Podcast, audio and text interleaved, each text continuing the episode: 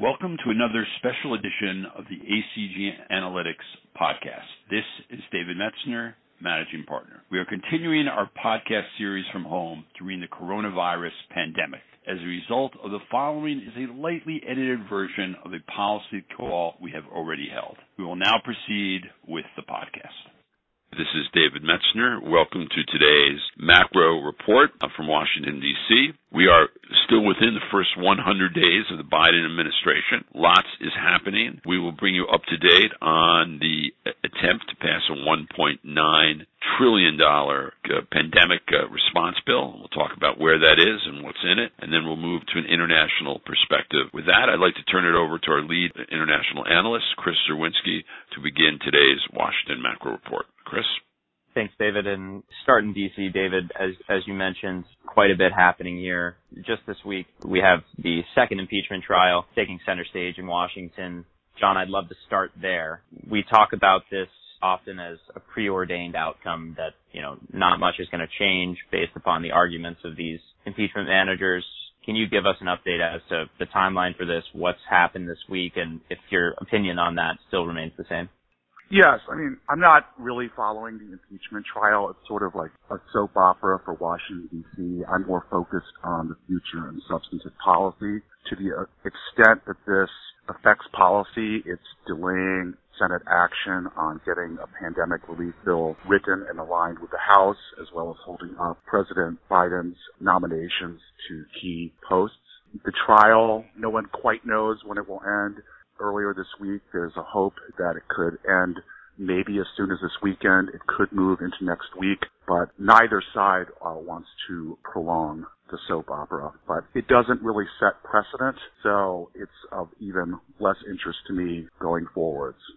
So then you said it stops business in the Senate. The House, all of the committees are meeting to draft their own portion to this 1.9 trillion stimulus bill that David referenced. You know, this seems to be the talk of the town. It's been the talk of the town for quite a time. What types of provisions have we seen House Democrats coalescing around? The broad outlines we've known.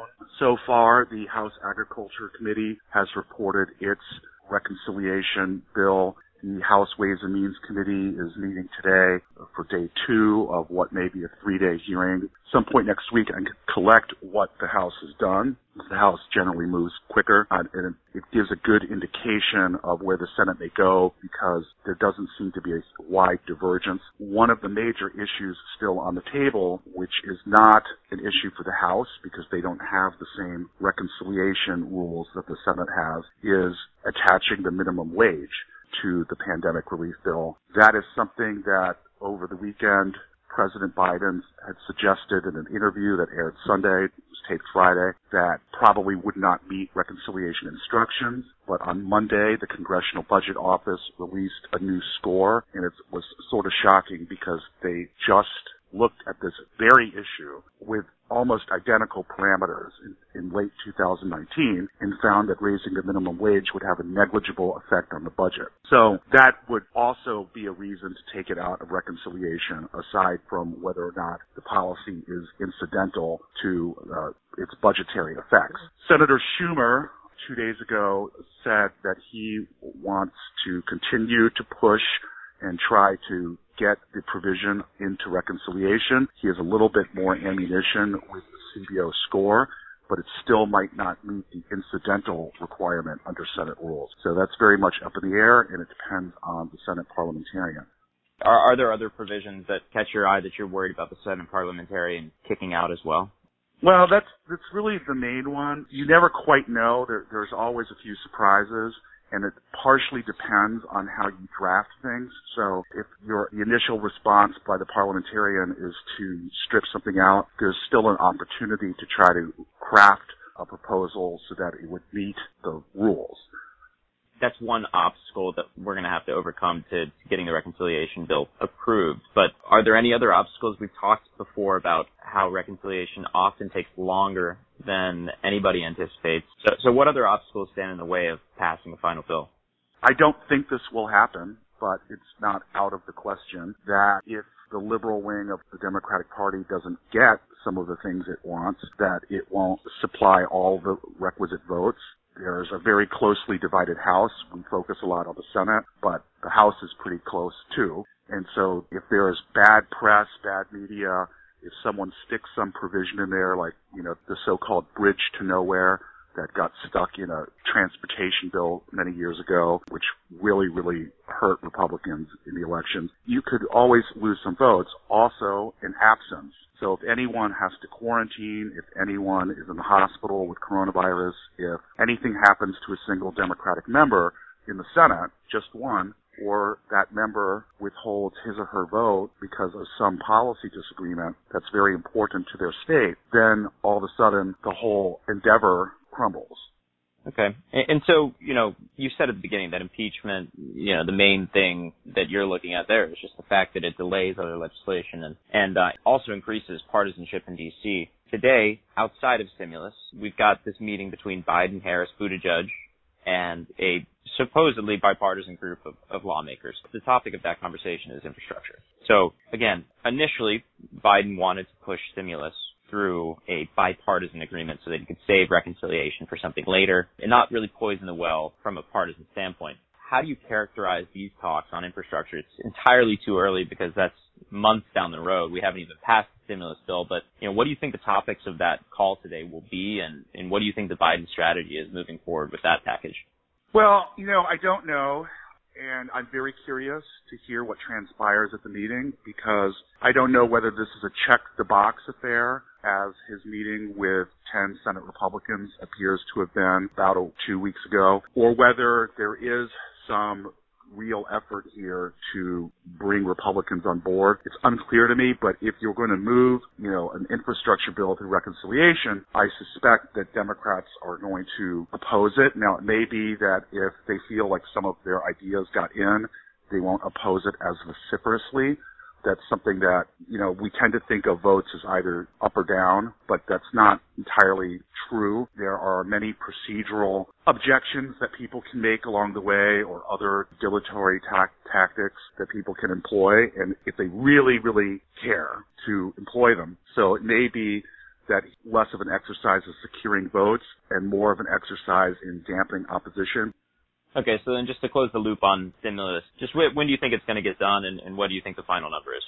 Well, right now the reconciliation instructions are for 1.9 trillion. That number can probably only go down. The minimum wage, for instance, is roughly 55 billion over 10 years. So if that falls out, then that falls out and it's not clear what would take its place. I know Democrats are trying to spend up to the 1.9, but because each of the buckets of money under the budget agreement has been apportioned to specific committees. If something falls out in one committee, it has to be replaced, if it is replaced, with something under that committee's jurisdiction. So, for instance, minimum wage is under Health, Education, Labor, and Pensions Committee in the Senate. So you could get more money for vaccine distribution or something related, you know, that falls under the healthcare title, but you wouldn't be able to get greater state and local funding, for instance people are working in overdrive to get it by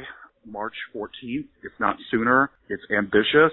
I think it can be done because unlike in previous reconciliation talks, whether we're talking about tax reform in 2017 or Obamacare, where the two chambers started very far apart, they're starting from a much more unified place this time. So there are fewer details to hammer out.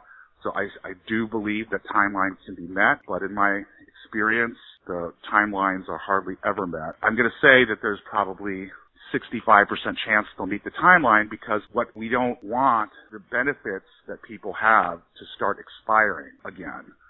I appreciate that. I wanted to move on to, you know, this concept of outperformance of the United States. Part of the core of this is relative vaccine distribution and the, in the vaccination campaigns in the United States versus, you know, Europe, for example. Bart, it, it seems like the Europeans continue to struggle with their vaccination campaign. Who's in charge of that and would you consider it a success at this point or are they improving at least? No, it's, it's uh, really been a problem. Nobody in the world is happy about their vaccine distribution strategy. I think, uh, with the exception maybe of the Israelis, that the U.S. is doing quite well, the U.K. is doing quite well, and in Europe, you know, this was the moment after Next Gen EU, the, the recovery and rescue package, for Brussels to take charge of something. It's just been slow and uh, frankly bad. Europe went into lockdown early this year because of the second wave, the virus mutation that started in the in the UK. And so the idea was we'll have a lockdown and towards the end of the lockdown we'll have reached critical mass in terms of vaccine distribution. And between you know slow approvals by the regulators and slow procurements, it's not there. Uh, it's not anywhere near there. Uh, so uh, we've talked before about how the first quarter is kind of lost in Europe. You know, the IMF, for example, had Italy growing at 5% and France growing at 6% this year economically. Uh, that's nowhere near happening. Yeah, and, and so John Turek, I mean, what what does that mean to you? Taking that into consideration, why did you you know push the narrative that the U.S. is staged for relative outperformance? Thanks, Chris. I mean, I think we have this interesting, you know, duality as a backdrop where we have not only, as John East was saying, in terms of the high likelihood that the U.S. can be able to pass probably relatively soon 1.9 in the ballpark trillion dollar fiscal bill. To add to that, we also have, you know, vaccination rates that are picking up. And we've seen this week it's, you know, almost 2 million a day in the U.S. And, you know, comparing that and contrasting that with places like Europe, where there have been counter-cyclical buffers and next-gen EU disbursements have been relatively slow and the vaccination campaign has barely got off the ground. So we have this, this duality that suggests that, you know, U.S. outperformance this year could be pretty substantial. It's not out of the realm say that the U.S. could grow above 6% in terms of real GDP this year, while Europe will really struggle probably to meet the ECB staff macro estimate of around 4. Probably it could even be sub 3. So I think we've seen that reaction in the market a little where we've had this widening of interest rate differentials between the U.S. and Europe. We've had, you know, to begin the year initial a little bit of dollar strength that has subsided a bit. And I think kind of the reason that, you know, the interest rate differentials sustain themselves while the dollar trade hasn't really worked despite the U.S. having a lot of these tactical tailwinds is that the U.S. is, you know, doing so much that we're going to have a pretty decent global growth number and the dollar typically doesn't trade very well in, you know, positive global growth elements and especially given that the Fed backstop will be to accentuate this recovery and not in any way get in the way with it, I think this dynamic could probably persist. Yeah, and this entire notion ha- has a great impact on, at least in my opinion, too, you know, U.S. foreign policy. David, President Xi and Biden had a call last night, first one. Do you have any takeaways? Well, as we've been saying on these calls, you know, there is not that much difference between Trump's approach to China and Biden's approach to China. There is no um, coming drastic change in the Trump tariffs. Biden emphasized in his calls things that are really no fly zones for Xi. He talked about Uyghur human rights, Hong Kong, democracy, transit in the South China Sea, all the hallmarks of, of Xi's leadership. There's a major debate going on, though, in the Biden administration as to what is the third approach to dealing with China. The traditional approach up until Trump was one that's uh, derisively called hug the panda, make them more like us. The second approach was the Trump approach, which was to put tariffs on Chinese products and challenge uh, China. So they're searching for a third approach. They're leaning in a direction to blame the, the tension in the bilateral relationship not on China, but on Xi's leadership, thinking that there is possibility that senior elements of the Chinese Communist Party will judge Xi on his ability to manage the U.S. relationship, will be critical of him. But for now, U.S.-China relationships is frozen within the Trump paradigm. Thanks, David. And I think that we'll wrap it up for the week. I would like to thank everyone for joining us today. I'd also like to thank our team of analysts for offering their unique insights. You can also follow us on Twitter for further insight into capital markets and the political economy. If you wish to reach out for more information, please email us at research at acg-analytics.com. Everyone have a good day. Thank you very much.